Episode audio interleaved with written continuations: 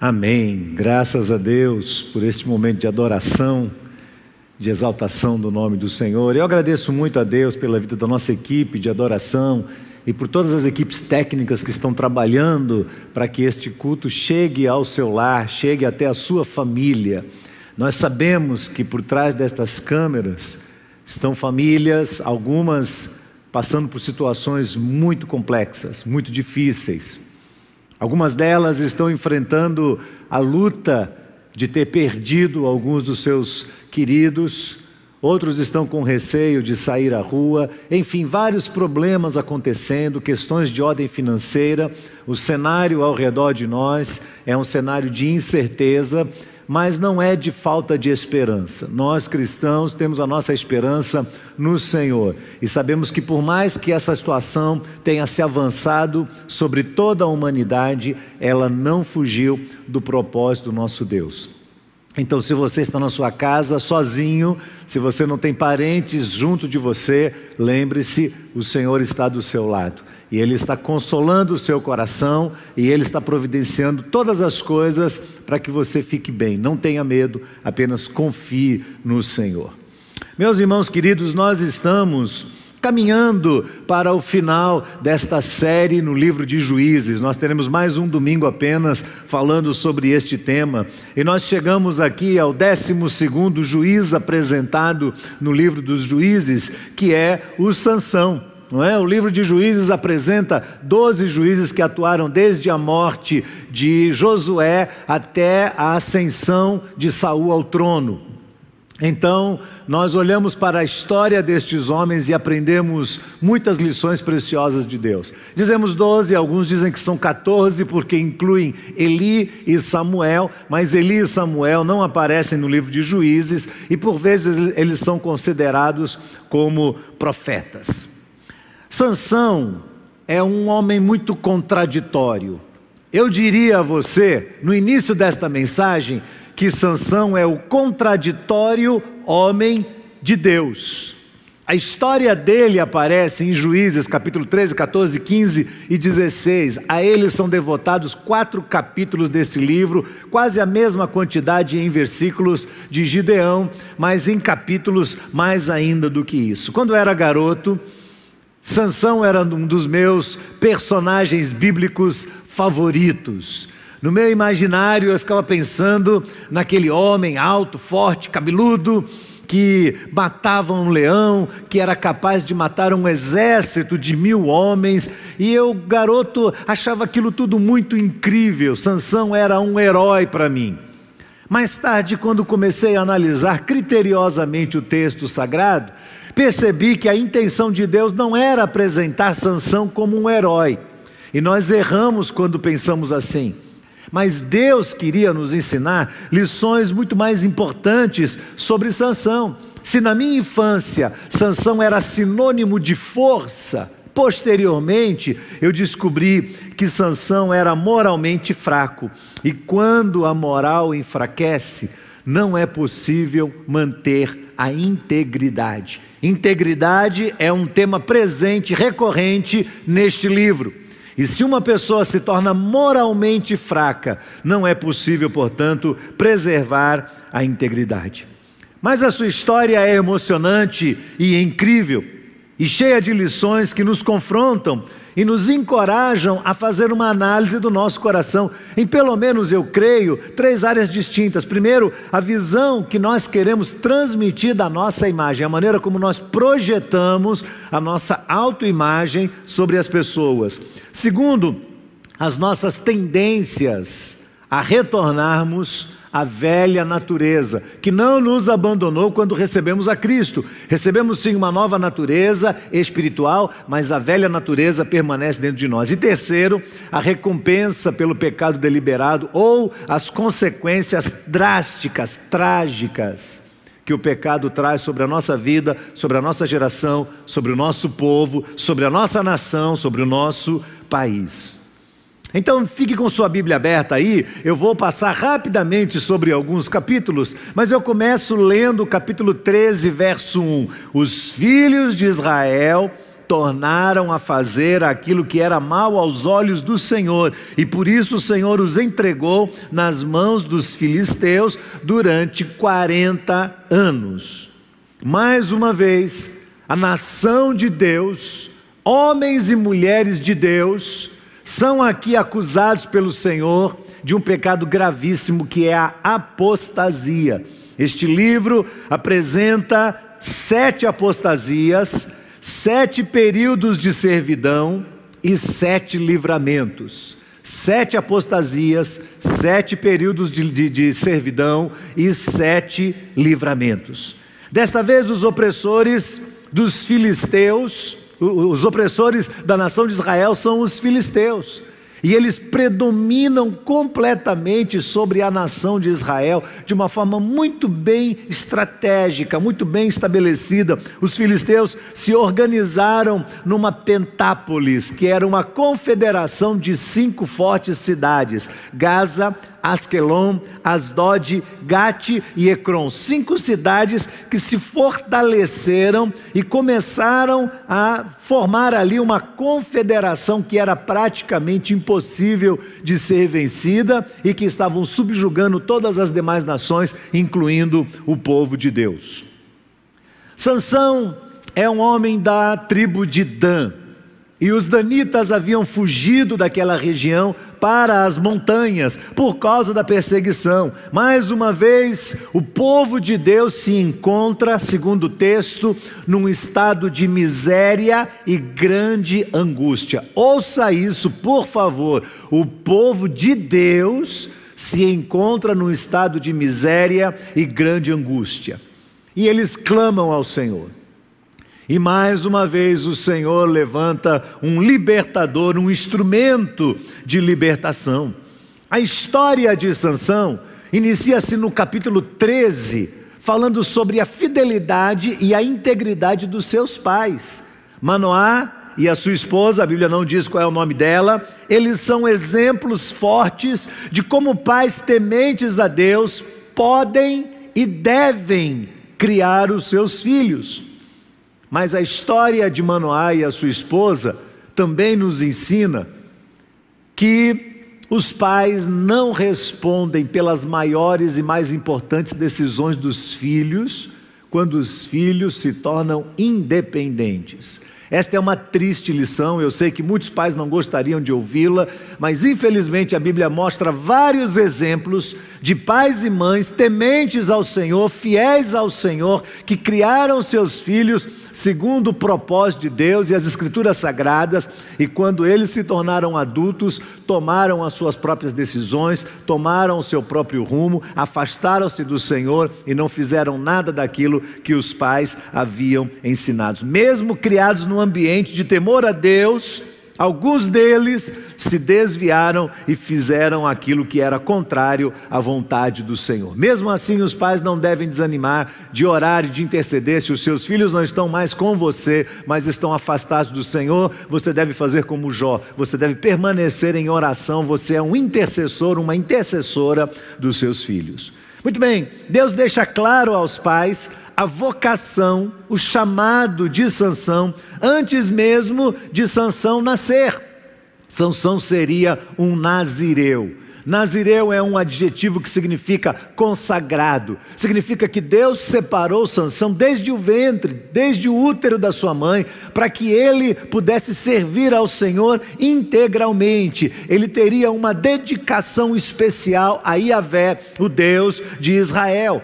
E segundo Números, no capítulo 6, do verso 1 ao verso 23, existem três grandes condições para o desenvolvimento do nazireado. Primeiro, a abstinência de qualquer bebida alcoólica. Segundo, o nazireu jamais poderia aproximar-se de um cadáver, quer de seres humanos, quer de animais. E terceiro, ele jamais poderia raspar os cabelos da sua cabeça. A navalha não poderia passar pela sua cabeça, porquanto portanto, ele seria consagrado ao Senhor e o cabelo seria sinal desta aliança. Vamos ver aí um breve resumo, passando rapidamente, do capítulo 14 ao capítulo 16 dessa história. O capítulo 14 diz que Sansão, já adulto, sai da sua cidade e vai à cidadezinha chamada Tímina, que era uma cidade dos filisteus, e ali ele encontra uma das filhas dos filisteus e se apaixona por ela. E fica enamorado por ela, e fica encantado por ela. Então ele vem para os pais e diz: Pai, mãe, eu quero aquela mulher como minha esposa. E os pais dizem: Meu filho, ela não é parte do povo de Deus, ela não é uma das filhas do Senhor. Ele diz: Não interessa, eu a desejo. Busquem essa mulher para mim, porque é só dela que eu me agrado. Então os pais acabam consentindo, porque, como eu disse agora há pouco, chega uma idade em que você não consegue mais tomar decisões pelos seus filhos. Então eles vão na direção de Timna, e o texto diz que quando eles estão chegando próximos da cidade, um leão sai na direção de Sansão. E Sansão o pega e rasga este leão pelo meio devido à sua força, mas não diz nada aos seus pais. Tempos depois, ele volta à cidade com a sua família para fazer a celebração do casamento. Sansão se desvia do seu caminho e vai até onde estava a ossada do leão, até onde estava o cadáver do leão.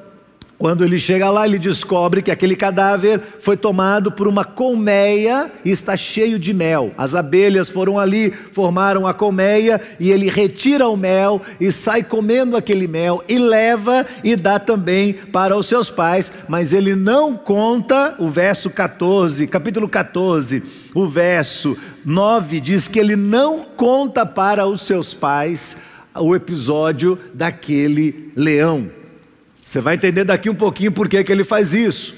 Quando ele chega na cidade, ali existem 30 amigos da esposa dele, e ele chega no meio deles, e claro, Sansão é valente, Sansão quer expressar, quer projetar a sua autoimagem sobre eles, diz assim: Eu vou dar um enigma para vocês. Vamos fazer uma aposta aqui. Eu vou dar um enigma. Se vocês descobrirem em sete dias, eu vou dar 30 festas, 30 vestes festivais para vocês. Senão vocês vão me dar isso. E faz uma aposta com eles. E o enigma diz: do que come saiu comida, e do forte saiu doçura.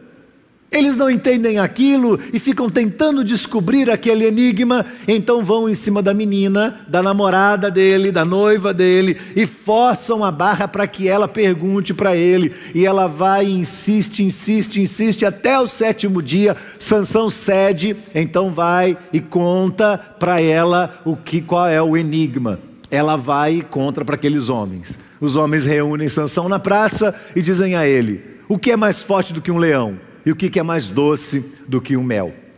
Sabe o que acontece? Sansão se enfurece, porque ele sabe que ele foi traído pela sua própria noiva. Ele fica tão furioso, tão furioso, que ele sai da cidade, vai até a cidade de Asquelon, cidade também dos filisteus, mata aleatoriamente 30 homens, retira as vestes festivais deles, que eram um sinal de honra, traz e paga a sua aposta. E ele fica tão irado com isso que ele abandona a sua noiva e volta para casa do seu pai. O capítulo 15 começa dizendo que Sansão sente falta dela. E tempos depois retorna e quer dormir com ela. Mas o pai dela diz: "Não, eu já dei ela para um outro homem, que aliás era seu ajudante, era seu escudeiro, e aqui não se faz assim. Ela já pertence a um outro homem." Então Sansão fica tão furioso novamente, perde o seu controle próprio, o seu domínio próprio, e ele vai e ajunta 300 raposas. Aí alguém vai dizer assim: mas como é que esse homem conseguiu sozinho pegar 300 raposas? Aquela região é uma região que tem um animal chamado chacal, é um tipo de uma raposa e é muito farto. Existiam muitas delas ali. E também Sansão não andava sozinho. Ele tinha os seus bandos, ele tinha os seus admiradores. Ele reúne 300 delas, de duas em duas, ele amarra uma tocha, ele não colocou fogo nela, viu? Ele simplesmente amarra no rabo dela dela um pedaço de, de, de galho verde e na ponta um, uma tocha, e ele coloca fogo nisso e solta essas raposas no meio da plantação dos filisteus. Ele devasta toda a agricultura daquela região, porque elas saem, vão fazendo um rastro, por onde elas passam, o fogo vai pegando na plantação toda e queima todos os cereais. Os homens da cidade se levantam, ficam furiosos e saem para buscar Sansão. E o texto diz que Sansão atacou alguns deles com fúria, matou vários deles, depois ele foge e vai para uma rocha em Etam. Então os filisteus vão atrás dele, juntam mil homens e chegam próximos das montanhas de Etã. Acontece que próximo das montanhas de Etã está Judá. E quando os homens de Judá vêm ao acampamento dos filisteus, eles ficam com medo e vão lá e dizem: O que é que está acontecendo? Por que, é que vocês estão acampados aqui? E eles dizem: Porque Sansão, que é do seu povo, destruiu toda a nossa plantação. Então nós queremos a ajuda de vocês para pegar esse homem. E os homens de Judá não achavam que Sansão era um herói e uma unanimidade, muito pelo contrário, apesar de serem do mesmo povo, serem nação de Deus e não entenderem obviamente que Deus havia levantado Sansão como um elemento de contradição, eles se levantam contra Sansão, se unem e vão até lá e dizem: "Sansão, não vale a pena a gente não entregar você". Sansão diz: "Tá bom, então vou fazer o seguinte, vocês não me matam, vocês apenas me amarram e me colocam diante deles. Então, três mil homens de Judá vão, reúnem ali ao redor, amarram Sansão e entregam Sansão na mão dos mil filisteus. E saem de cena. Sansão está numa região montanhosa, os filisteus cercam ele e vão matá-lo. E o texto diz que ele novamente se apodera de uma fúria, e o texto diz que ele é movido pelo Espírito de Deus. Ele pega uma queixada de jumento e ele começa a lutar com aqueles homens. Lembrem-se que, como é uma região montanhosa, os homens não conseguem todos se acumular em cima dele. Então vem vindo, vai vindo um por um, um por um, e à medida que eles vão chegando, Sansão vai destruindo cada um deles, e o texto diz, capítulo 15, verso 15, que ele matou naquele dia mil homens. Todo o exército que foi atrás dele foi morto por ele por causa da sua fúria. Capítulo 16 começa dizendo que Sansão vai para Gaza, outra cidade filisteia você vê que ele tem um trânsito ali relativamente livre entre os filisteus, havia ali uma, uma unidade, uma, um certo processo de osmose entre os filisteus e o povo de Israel. Então Sansão vai para Gaza e ali encontra uma prostituta e vai para a casa dela. Os homens descobrem isso, os gazitas descobrem, se juntam ao redor e dizem: hoje a gente vai matar ele.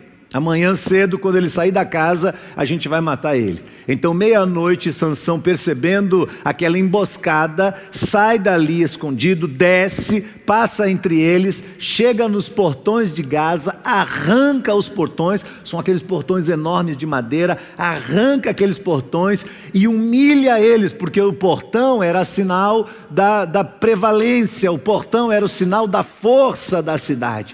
Ele arranca aqueles portões e leva leva até próximo de Hebron e humilha novamente os filisteus.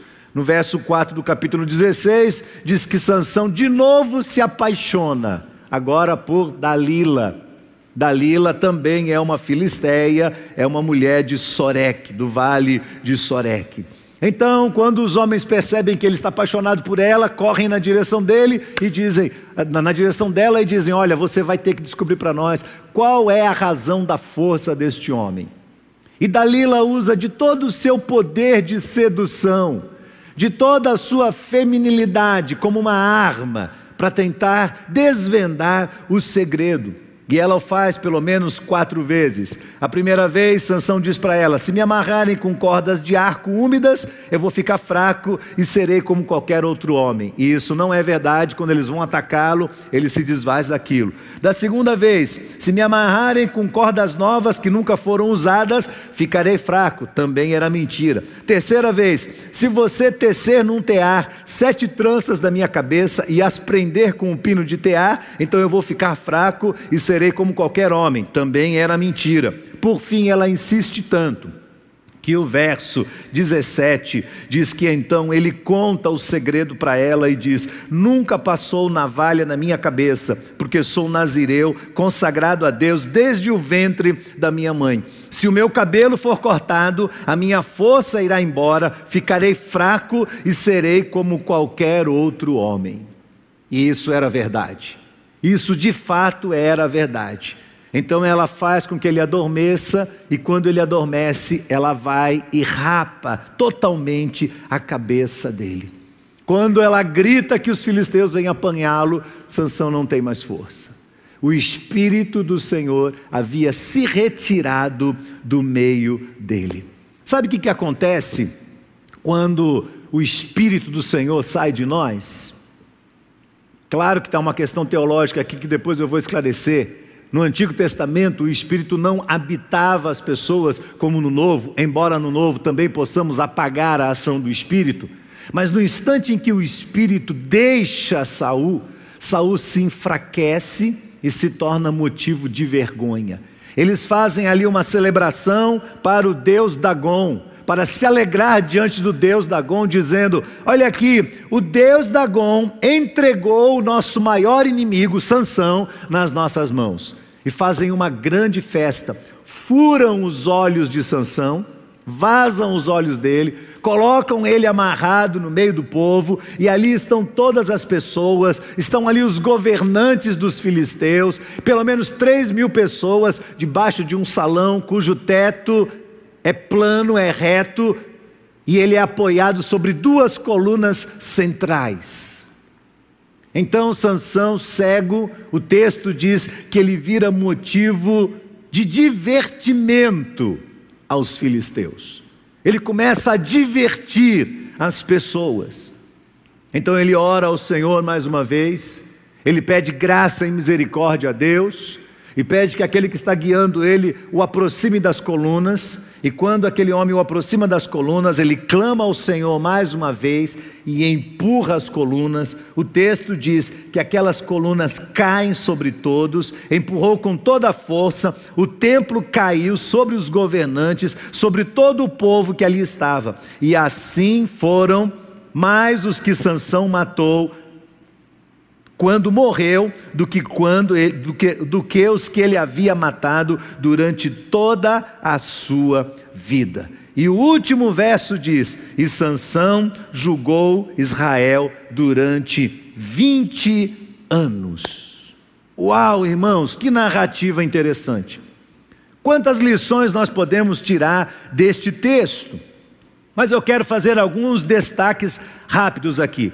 Ao ler essa narrativa, pelo menos três questões vêm à minha cabeça quando eu vejo a história de Sansão. Primeiro, eu aprendo que um escolhido de Deus, ainda que escolhido, não deixa de ser humano. Não perde a sua velha natureza.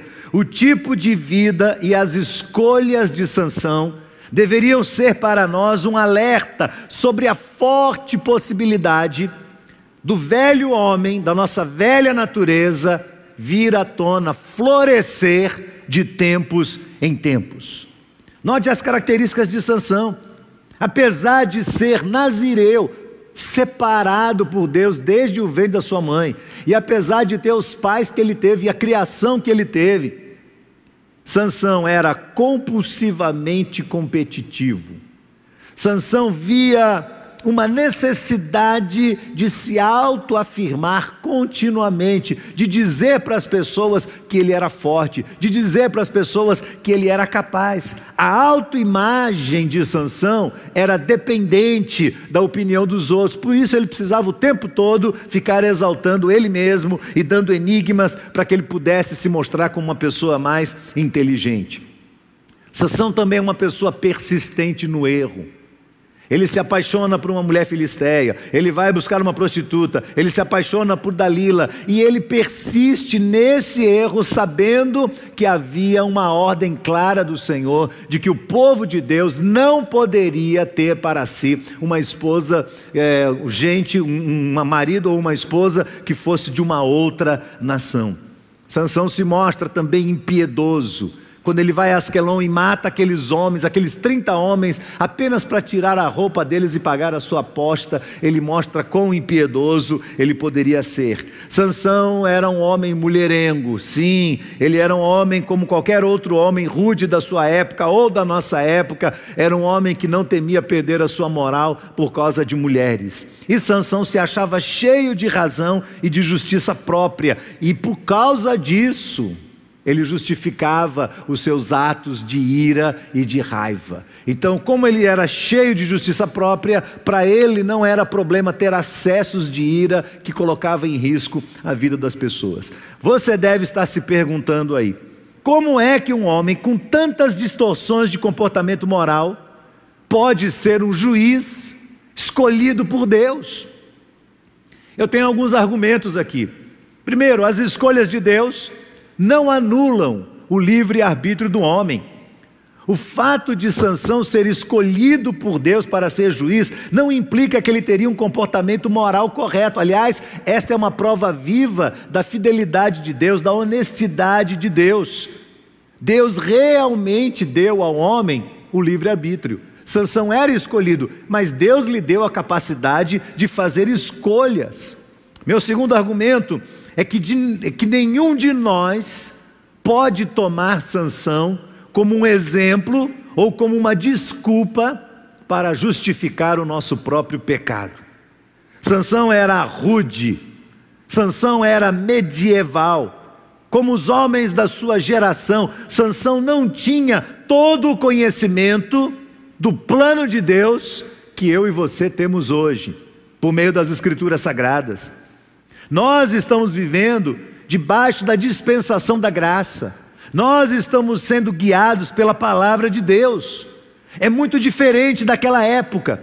Nós viemos depois de Jesus e Jesus esclareceu muita coisa que ainda que estava encoberta aos protagonistas do Antigo Testamento. Nós fomos doutrinados pelos apóstolos, nós recebemos o ensinamento do apóstolo Paulo em suas cartas, recebemos a compilação das Escrituras de uma forma completa. Nós somos fruto de uma outra geração, uma geração que recebeu muito mais. Agora lembre-se: a quem muito é dado, muito lhe será cobrado. Não se esqueça disso. Há uma grande diferença entre nós e Sansão.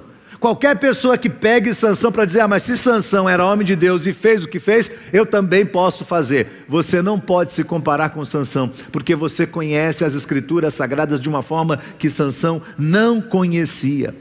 Um outro argumento é a preservação do plano de Deus. Preste atenção. Apesar de Sansão, Deus tem um plano em mente, e o plano de Deus é a libertação do seu povo e a destruição completa de uma nação que era contrária ao Senhor, e Deus havia determinado no seu coração extinguir completamente os filisteus. Por isso, Juízes 13, 5 diz: Ele começará a livrar Israel do poder dos filisteus. E no capítulo 14, verso 4, o texto diz: O pai e a mãe não sabiam que isso vinha do Senhor e que o Senhor buscava ocasião para colocar em oposição israelitas e filisteus, quando ele quer ter aquela namorada filisteia.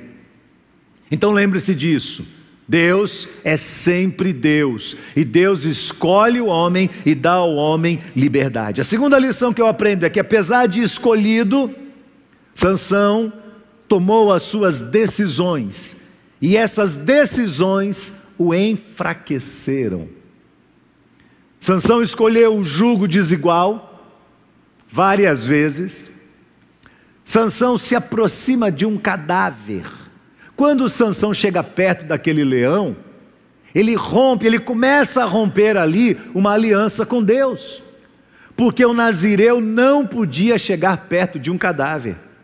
Mas, como ele quer projetar sua imagem pessoal, ele vai e coloca a mão naquele cadáver e desobedece a Deus. O romance com Dalila foi o prenúncio da sua queda, da sua desgraça. Não se pode esperar, meus queridos, ouçam isso, não se pode esperar que decisões erradas na nossa vida resultem num futuro certo. O apóstolo Paulo diz assim, em Gálatas capítulo 6, verso 7: Não vos enganeis, Deus não se deixe escarnecer, porque tudo aquilo que o homem semear, isto também colherá. Esta é uma lei implacável das Escrituras Sagradas, e todas as vezes que nós abrimos mão da aliança feita com Deus, nós enfraquecemos. Terceira lição que eu aprendo é que nem mesmo a infidelidade humana impede a fidelidade de Deus ou aos planos de Deus. Paulo ensina em 2 Timóteo capítulo 2, verso 13: se somos infiéis, ele permanece fiel, porque não pode negar-se a si mesmo. Eu imagino que não foi fácil para o Senhor administrar os 20 anos que Sansão foi juiz em Israel. O Senhor teve que lutar ali, labutar, entre determinar os seus planos e ter que gerir este este comportamento instável, competitivo, imoral, intempestivo de Salomão. Mas apesar de Salomão, perdão, de Sansão, mas apesar de Sansão continuar sendo Sansão, Deus continua sendo Deus. E o que estava em jogo não era apenas um homem, mas sim toda a nação de Deus, todo o povo de Deus que precisava ser preservado. Sabe, queridos, eu e você podemos estar vivendo igualmente Sansão. Você pode pensar assim, pastor, esse livro foi escrito há tanto tempo lá atrás, no Antigo Testamento. O que é que isso tem a ver com minha vida hoje? O que é que isso tem a ver com o Brasil, com o mundo, em pandemia, debaixo de coronavírus? O que é que isso aqui tem a ver com a nossa história? Eu e você podemos estar vivendo dentro de nós, igualzinho Sansão. As nossas histórias divergem da história dele, mas a nossa natureza não está tão distante da natureza dele. Por isso, eu considero um grande privilégio ter nas mãos este livro de juízes, esta porção das Escrituras sagradas, que confrontam a nossa vida e confrontar a nossa vida com estes textos sagrados é uma atitude de sabedoria. Eu espero, irmãos amados, que este texto faça uma provocação com você hoje e comigo, e que nós possamos reavaliar o grau de temor do nosso coração diante do chamado de Deus, diante da proposta de Deus, diante do que Deus tem feito na nossa vida. É um desafio para mim e para você. Sansão quebra a aliança com Deus. Quando Sansão revela a Dalila o segredo sobre o seu cabelo, a força de Sansão não é o cabelo. A força de Sansão é a aliança com Deus. Você entende isso? No instante em que ele revela aquilo e se permite ter a sua cabeça rapada, raspada, ele está simplesmente entregando, abrindo mão da sua aliança com Deus. Por causa do quê? Por causa de uma paixão. Por causa do quê? Por causa de uma aventura. Por causa do quê? Por causa de alguns momentos de prazer ao lado de uma mulher que poderia ser uma mulher maravilhosa, de boa família, de bons costumes, mas que não tinha o temor do Senhor no seu coração. Eu espero que o confronto com essa porção da palavra de Deus nos leve humildemente ao arrependimento, a uma busca incessante da presença de Deus, porque Deus é misericordioso. Eu espero que o nosso confronto, irmãos, com esta passagem bíblica nos leve a analisar a nossa vida e abandonar alguns pecados. Por exemplo, o pecado de querer projetar a nossa autoimagem sobre as pessoas. Você já percebeu como às vezes nós agimos como Sansão? Nós queremos contar para as pessoas o que nós fizemos. Nós queremos esconder os nossos erros para que as pessoas tenham uma visão errada de quem nós somos. Nós queremos contar para as pessoas o que fizemos, as nossas boas atitudes, as nossas boas obras, para que elas se impressionem conosco, ou mostrar para ela a nossa inteligência nessa época de redes sociais. Cada um quer dar a sua opinião. Quer ver uma coisa? Eu olho para Sansão e vejo em Sansão uma contradição, uma liderança contraditória que foi instituída por Deus. Igualmente eu acho que está acontecendo no Brasil. Nós temos governantes contraditórios que foram escolhidos por Deus. Ah, mas foi o povo que votou, é verdade, mas você acha que isso tudo fugiu da mão de Deus? Você acha que isso tudo fugiu do propósito de Deus? Não, não fugiu. E essa contradição ainda vai trazer muita lição para nós. E nós precisamos parar de dizer que nós somos donos da verdade. Cada um quer expressar aquilo que acha. Eu tenho essa tentação também. Eu tenho essa tentação de querer dizer o que eu penso para todo mundo e às vezes o silêncio é o maior sinal de sabedoria. Então vamos abandonar esse pecado de querer projetar a nossa autoimagem sobre os outros, querer impressionar as pessoas. Vamos prestar mais atenção no nosso chamado, vamos agir com mais rigorosidade em relação aos nossos instintos. Sansão não tinha domínio próprio. E a ausência de domínio próprio na hora de falar, na hora de agir, na vida sexual, nos gastos financeiros, na hora de comer, a ausência de domínio próprio nos deixa à mercê dos nossos próprios instintos. Vamos lutar com rigorosidade contra os nossos instintos, para que eles, soltos e livres, não venham a comprometer a nossa aliança com o Senhor. Queridos, Deus é Deus, e Ele continuará sendo Deus.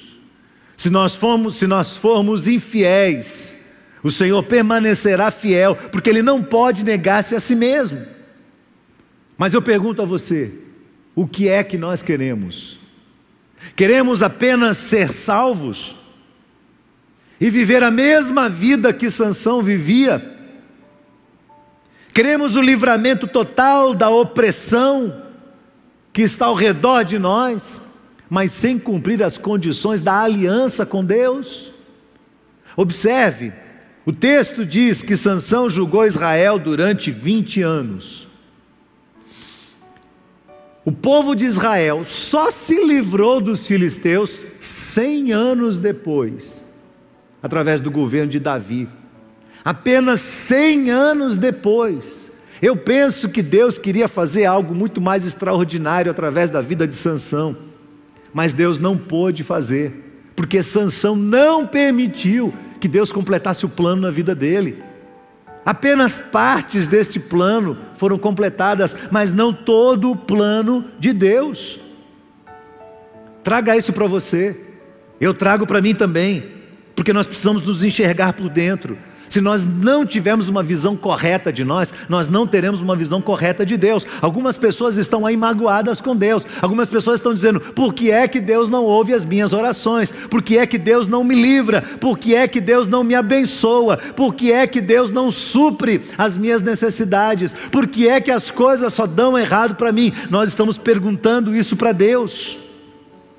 E talvez hoje Deus esteja convidando alguns de nós que temos esse questionamento no coração, através desta pandemia, através dessa situação que está acontecendo, a avaliar a nossa própria vida e a colocar em ordem aquilo que pode estar fora de ordem. Deus está nos convidando a nos humilharmos debaixo da Sua potente mão. Não se esqueça, Deus é misericordioso. Deus é cheio de misericórdia. Tenha em mente isso. Deus é misericordioso. Os planos de Deus vão se cumprir, quer você coopere, quer você não coopere. Os planos dele vão se cumprir. Deus não está preocupado só com uma ou duas pessoas, Deus tem todo um plano muito bem arquitetado a favor da humanidade, não contra ela. Os planos de Deus são planos de paz, de bênção, de futuro, de esperança. Nós podemos simplesmente, a partir das nossas próprias escolhas e decisões, estragar todo o plano de Deus. Não fique aí na sua casa dizendo: por que, que isso acontece comigo? Por que, que eu não sou ouvido?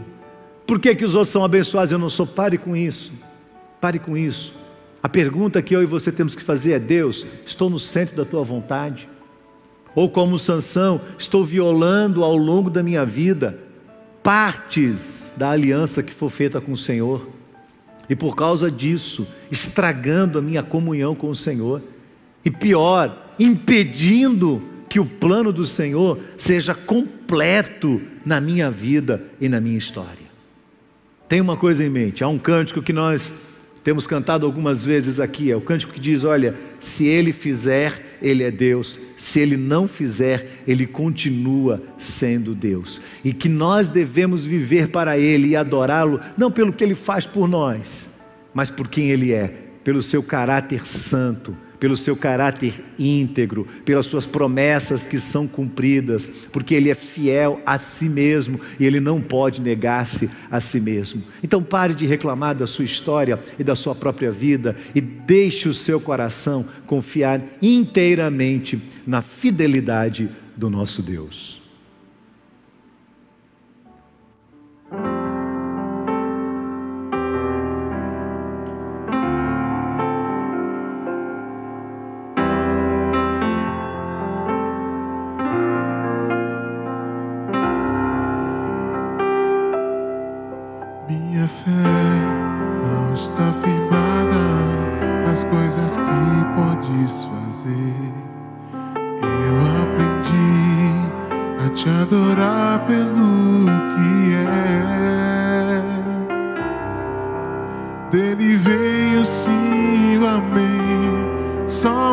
diante dele mais ninguém.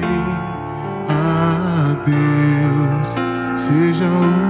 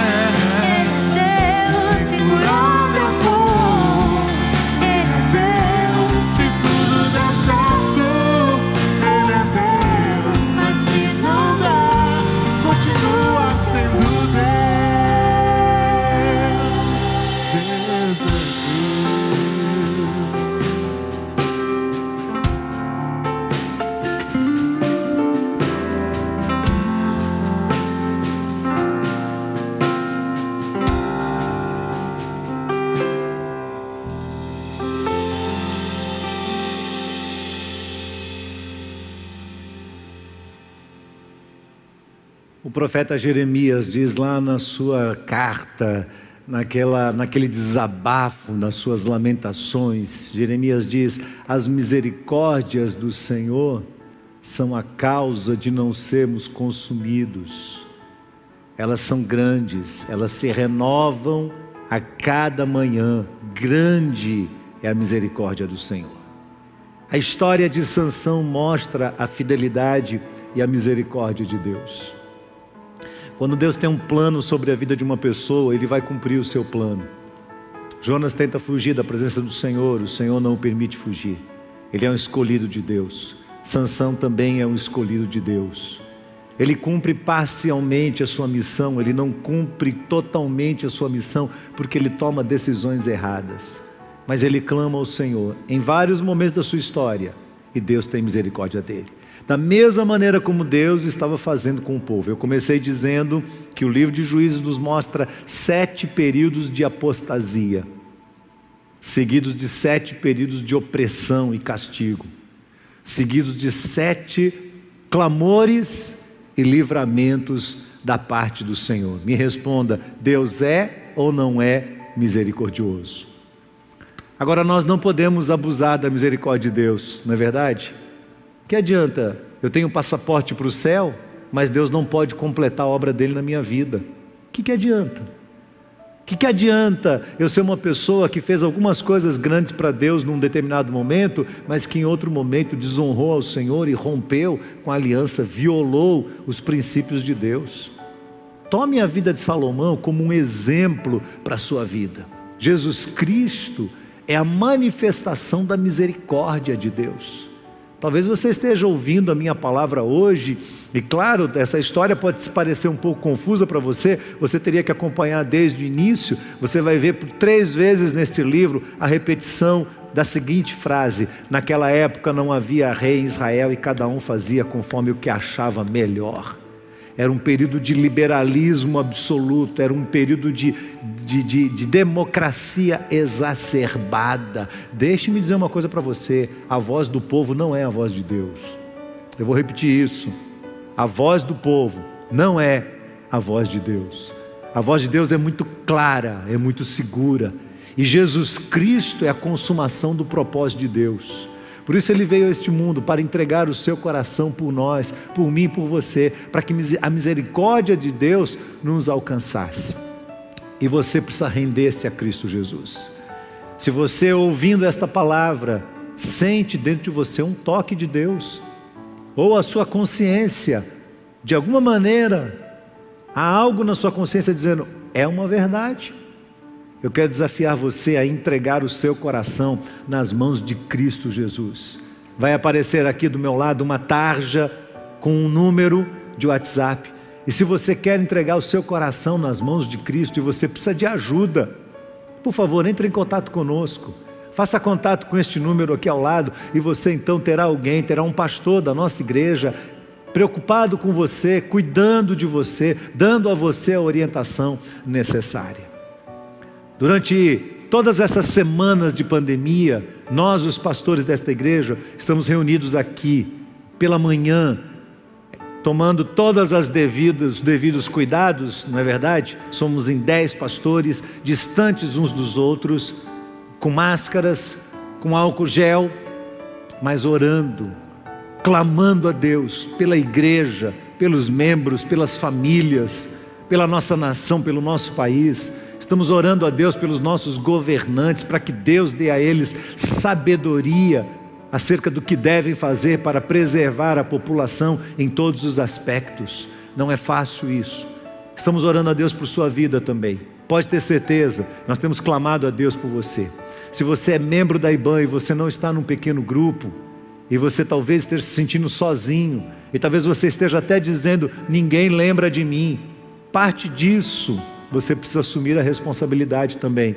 Porque há 14 anos, há 15 anos eu venho dizendo, nós precisamos estar integrados aos pequenos grupos, porque numa hora dessa, a gente tem um grupo, a gente tem uma referência, a gente tem um líder, a gente tem pessoas mais próximas de nós, a gente tem um pastor de setor, e isso tudo ajuda a preservar a nossa vida e você não vai se sentir assim tão sozinho como está. Eu tenho andado muito preocupado, nós pastores temos nos preocupado com as pessoas da nossa igreja que estão distantes e a gente às vezes nem sabe o que é que está acontecendo com elas. Então eu peço a você, por favor, se você é membro da nossa igreja, ligue para um dos pastores nós somos em 10 pastores nesta igreja. Ligue para um de nós. Se você não tem o um telefone, ligue aqui para a igreja e peça o telefone de um dos pastores para que nós possamos conversar com você, orar com você e transmitir a você também a palavra de Deus que traz consolo e esperança ao seu coração. Que Deus abençoe a sua vida em nome de Jesus. Vamos orar nesse instante, confiantes na fidelidade do nosso Deus. Obrigado, Senhor Deus e Pai, pela tua palavra. Obrigado, Senhor, pelo exemplo de vida narrado deste homem, que nos traz lições tão profundas ao nosso coração, que nos ajuda a enxergar que o nosso valor pessoal não está na nossa própria inteligência, na, na nossa força, nos nossos recursos, mas no Senhor. Nós somos vasos de barro e temos dentro de nós um grande tesouro, que é a presença de Cristo Jesus que possamos viver em fidelidade ao Senhor e nunca, nunca, jamais romper a aliança que recebemos da tua parte com Cristo Jesus, o nosso redentor e Senhor. Abençoa as vidas que estão tendo acesso a este momento, acesso a esse momento de culto. Guarda, Senhor, consola os corações, fortalece a fé, Ajuda, Senhor, para que aqueles que estão temerosos em relação ao futuro tenham consciência, certeza absoluta de que o Senhor está cuidando das suas vidas e que o dia de amanhã revelará algo muito especial que nenhum de nós pode descrever hoje, mas a tua graça está preparando isso para o teu povo, Senhor.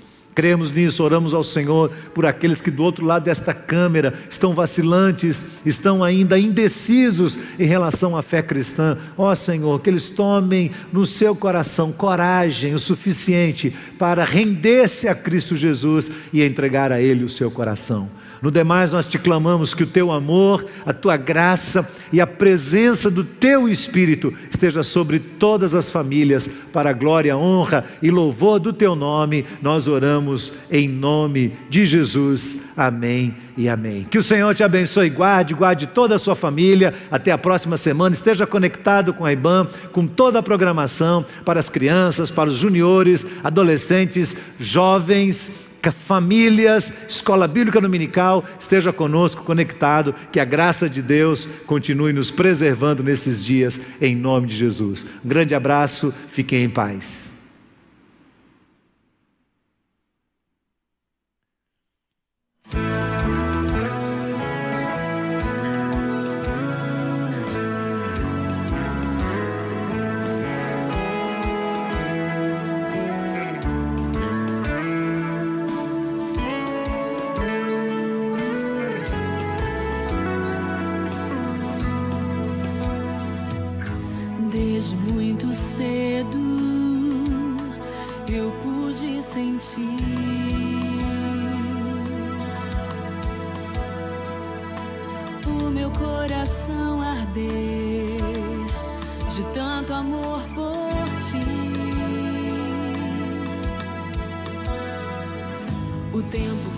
passando e nada apagou.